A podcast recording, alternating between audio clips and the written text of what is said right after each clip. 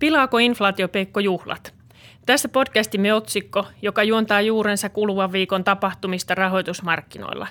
Varsinkin pörsseissä on tällä viikolla ollut melkoista vuoristorataa ja yksi esillä ollut selitys liikkeelle on ollut inflaatioodotusten muuttuminen. Samaan aikaan korot ovat kivunneet ylöspäin. Miksi näin? Aiheesta kanssani keskustelee pääanalyytikko Jan von Geeri. Moi. Ja minä olen ekonomisti Tuuli Koivu. Eli Janne, hypätään suoraan sinne uimaaltaan syvään päähän ja kysytään, mistä viime viikkojen tai viime päivien oikeastaan markkinaliikkeet johtuvat? No sitähän on pyritty selittämään oikeastaan sillä, että, että meillä on taustalla, että, että niin kuin viime viikkoina Yhdysvalloissa pitkien korkojen nousu on kiihtynyt ja sitä on ajateltu, että, se, että kestääkö talous sitä. Se on toki osakemarkkinoiden tunnelmien kannalta huono asia.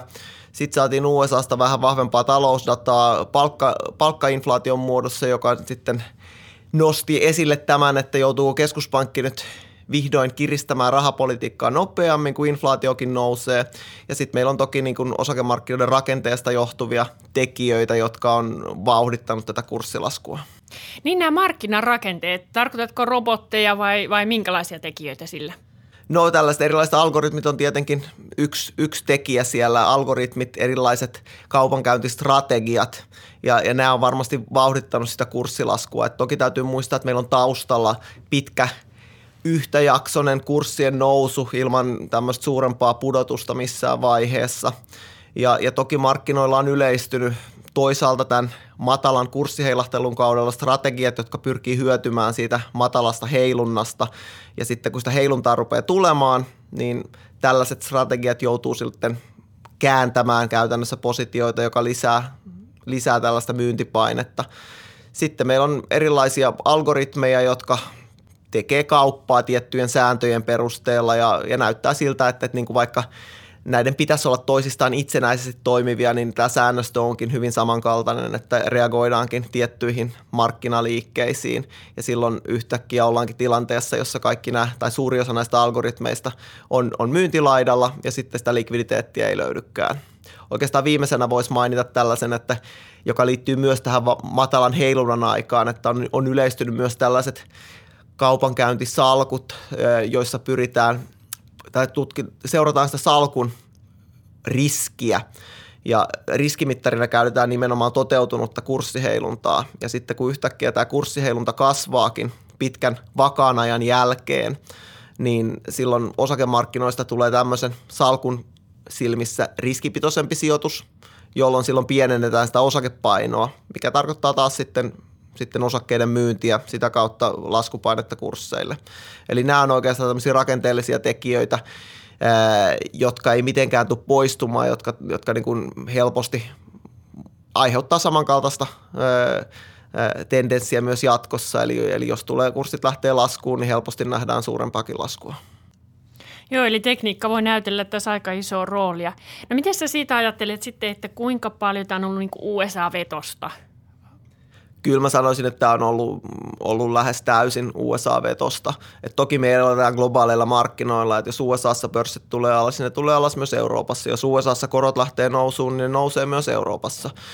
Mutta nimenomaan, että mistä tämä liike on lähtenyt, Yhdysvalloista, mistä, mistä, missä pitää nähdä vakautumista, jotta voitaisiin sanoa, että nyt tilanne on rauhoittunut, niin Yhdysvalloissa. Että kyllä mä ensisijassa niin kuin – jos tätäkin päivää ajattelee, niin odotan sitä USA-markkinasessiota enemmän kuin että mitä Euroopassa tämän päivän aikana tapahtuu. No sitten kun ajatellaan sitä USAta, niin, niin eräänlainen ihmetyksenä ainakin minulle on ollut tämä inflaatiodotusten nousu. Toki sieltä on tullut ihan niin kuin mainitsit, niin vahvaa työmarkkinadataa ja palkat kuukausimuutos oli, oli hitusen kovempi kuin odotettiin, mutta se ei ollut ollenkaan ensimmäinen kerta. Ja mulla on tullut vähän mieleen se, että, että kuinka paljon tässä on oikeasti sitä, että inflaatio-odotukset muuttuu ja kuinka paljon oikeastaan sitä, että korjataan niitä odotuksia Fedin suhteen, koska markkinathan edelleen on hinnoitellut hyvin maltillisesti koronostoja Fedin osalta, niin, niin otetaanko nyt ikään kuin pää pensaasti ja todetaan, että no ehkä se Fed tosiaan reagoi niin kuin esimerkiksi meidän Nordean ennusteessa on aika pitkään ollut, että tänä vuonna kolme kertaa korot nousee, mutta markkinoilla näin ei ole hinnoiteltu. Ei, että markkinahinnoitteluhan on pikkuhiljaa vasta menossa siihen suuntaan. Että niin jos katsotaan suoraan Fedin koronnostohinnoittelua, niin vaikea sanoa, että markkinat olisi säikähtänyt, koska edelleen hinnoitellaan selkeästi vähemmän kuin mitä Fed itse on indikoinut. Ja me esimerkiksi nähdään, että, että kyllä niin kuin inflaatio voi sieltä tulla ja se lisää painetta Fedia kohtaan, mutta silloinkin puhutaan, että nostaako Fed tänä vuonna kolme kertaa vai neljä kertaa. Ja niin kuin vaikea argumentoida, että tämä neljäs nosto olisi se, mikä katkaisisi kamelin selän tai aiheuttaisi suurta paniikkia osakemarkkinoilla tai tappaisi talouden nousun. Että, että kyllä Fed tulee edelleen menemään historian mittakaavassa hyvin varovaisin askelin mitä tähän sitten palkkainflaatioon tulee, niin ihan totta nämä on heiluvat luvut, mitä saatiin perjantaina koko USA työmarkkinaraportti on luonteeltaan sellainen, että se heilahtelee tosi vahvasti kuusta toiseen. Se ei tarkoita sitä, etteikö se saisi aina huimaa painoarvoa markkinoilla, että, että helppo argumentoida siinä, että markkinat ei toimi aina ihan rationaalisesti, koska tämä on hyvin volatiili raportti.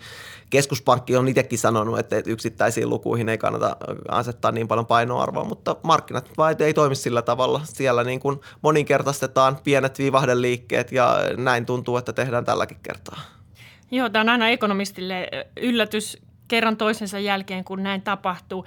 Tietysti USAssa tämä veropaketti, joka silloin joulukuussa hyväksyttiin, ja me ollaan podcasteissakin sitä aikaisemmin käsitelty, niin se lyö ikään kuin lisää löylyä kiukalle. Inflaatio-odotukset on noussut sitä mukaan, kun, kun on ihmetelty, että – kuinka paljon elvytysvaikutuksia tästä veropaketista ehkä talouteen lyhyellä aikavälillä tulee. Toinen sellainen tietysti vähän ihmetyksen aihe, tai ei niinkään ihmetyksen, vaan, vaan kysymysmerkki on se, että USA on uusi keskuspankin johtaja Jerome Powell astunut valtaan. Tarkoittaako se esimerkiksi maaliskuun kokouksessa jonkunnäköistä suunnanmuutosta tai muutoksia kommunikaatioon, niin, niin sehän on myös myös tosi kiinnostava juttu. Mitäs tuumaa, että minkälainen mies se Powell on oikein miehiä?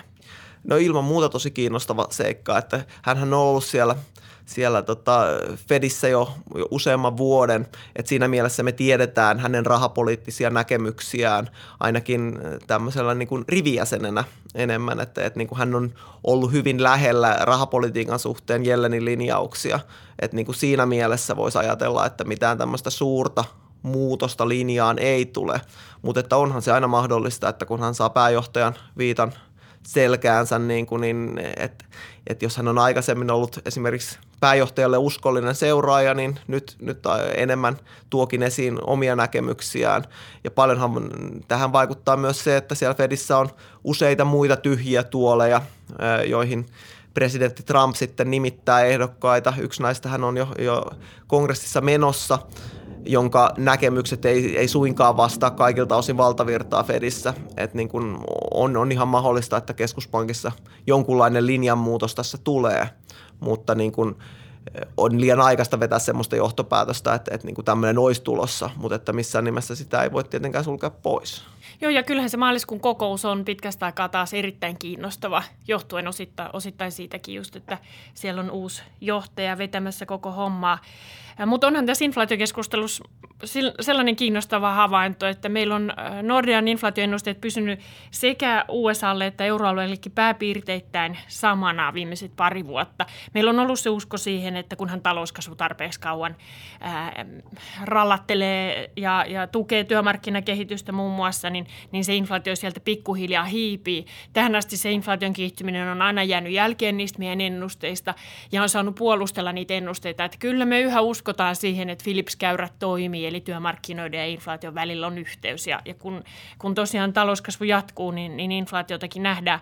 Nyt itse asiassa, mä olen itse ainakin kokenut tässä keskustelussa, että saa itse asiassa puolustella enemmän sitä näkemystä, että me ei odotetakaan perusurassa mitään inflaation valtavaa kiihtymistä. Joo, tämähän on niin mielenkiintoista, että vähän tuntuu, että keskustelu menee markkinatunnelmien mukaan, että, että niin nythän – meidän omiin ennusteisiin verrattuna ollaan tilanteessa, missä meillä on aika iso ero esimerkiksi euroalueella just siihen, että, että me odotetaan, että EKP jatkaa kevyellä linjalla selkeästi pidempään kuin mitä markkinoilla hinnoitellaan. Miten sä näet Tuuli tämän inflaatiokuvan, että USAssahan on ollut jo ehkä useamman vuoden helppo tehdä tämä keissi, että, että nyt, nyt inflaatio lähtee, no ei ole vielä lähtenyt, mutta euroalueellakin, nyt jos katsoo vaikka Saksan palkkaneuvotteluja, niin on lähty, nähty ainakin jotain merkkejä, että lähtisikö palkat vihdoin? Joo, kyllä. Että mä viime kesänä, kun viime keväänä tuli silloin vajaa vuosi sitten aika hyvää dataa euroalueen inflaatiosta siinä mielessä, että näytti siltä, että hintapaineet pikkuhiljaa lähtee kasautumaan, niin mulle se kesä ja alkusyksyn niin matalat inflaatioluvut oli, oli kyllä pettymys. Mä olin ajatellut, että, että sieltä inflaatio saadaan jo aikaisemmin. Nyt nämä IG Metallin äh, palkkaneuvottelut, jotka tosiaan noin suurin piirtein tarkoittaa sitä, että, että äh, että Saksassa ehkä sitä palkka, jonkunnäköistä palkka-ankkuria asetellaan jopa sinne 4 prosentin vuositasolle tai lähelle sitä, niin avaa mun mielestä oven inflaatiolle. Ei ole mitenkään varmaa, että, että pelkästään IG-metallin korotukset ajaisi euroalueen inflaation nousuun. Ähm, siinä on monta tekijää, kuinka paljon yritykset pystyy paikkaamaan näitä palkkojen nousuja ja kustannusten nousuja tuottavuusparannuksilla ja mikä on yritysten hinnoitteluvoima ja niin edelleen. Mutta ilman näitä huomattavia korotuksia, niin, niin suoraan sanoen inflaation seuraaminen olisi varmaan ollut aika tylsää tänäkin vuonna. Et nyt on niinku mahdollisuudet nähdä inflaatiota.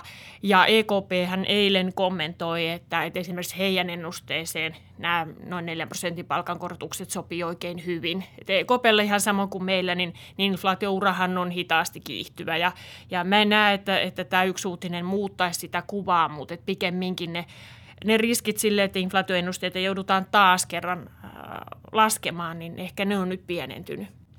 Miten sitten, että EKP tekee kuitenkin rahapolitiikkaa koko euroalueelle, että Saksassa nyt on varmasti selkeästi yhdet Euroopan kireimmät työmarkkinat, että, että niin kuin on ehkä jo aikakin, että siellä nähdään palkkainflaatiopainetta, mutta että ensin pitäisi ilmeisesti nähdä, että ne Saksassa leviää laajemmin, mutta jos näin nähdään, niin entäs sitten muissa isoissa euromaissa?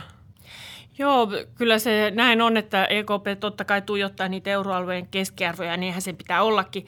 Tässä on itse asiassa se hyvä uutinen meille muille euroalueen edustajille, kuten esimerkiksi Suomelle, että, että Saksasta on tulos jonkunnäköistä palkkainflaatiota. Se korjaa vähän näitä kilpailukykyeroja, jotka syntyi 2000-luvulla, kun Saksassa kustannustaso nousi kovin kovin maltillisesti ja tehtiin näitä työmarkkinauudistuksia. Kaikki muut euroalueen maat käytännössä niin hävisi omaa kilpailuasemaa suhteessa Saksaan. Nyt se, että, että Saksassa vihdoin on toiveissa jonkunnäköistä inflaatiota, niin, niin se on mun mielestä hirveän hyvä uutinen koko euroalueelle. Ja, ja tietenkin osaltaan sitten ehkä helpottaa vähän EKPn asetelmaa, että, että siellä kuitenkin ihan niin kuin sanoit, niin, niin meillä on hyvinkin kyyhkymäinen odotus EKPn rahapolitiikasta, eikä me siihen seistään sen ennusten takana yhä edelleen, koska inflaation kiihtyminen näyttää, näyttää hitaalle, mutta eihän EKPllä tässä enää kauheasti ole ässiä hihassa vai mitä tuumaat?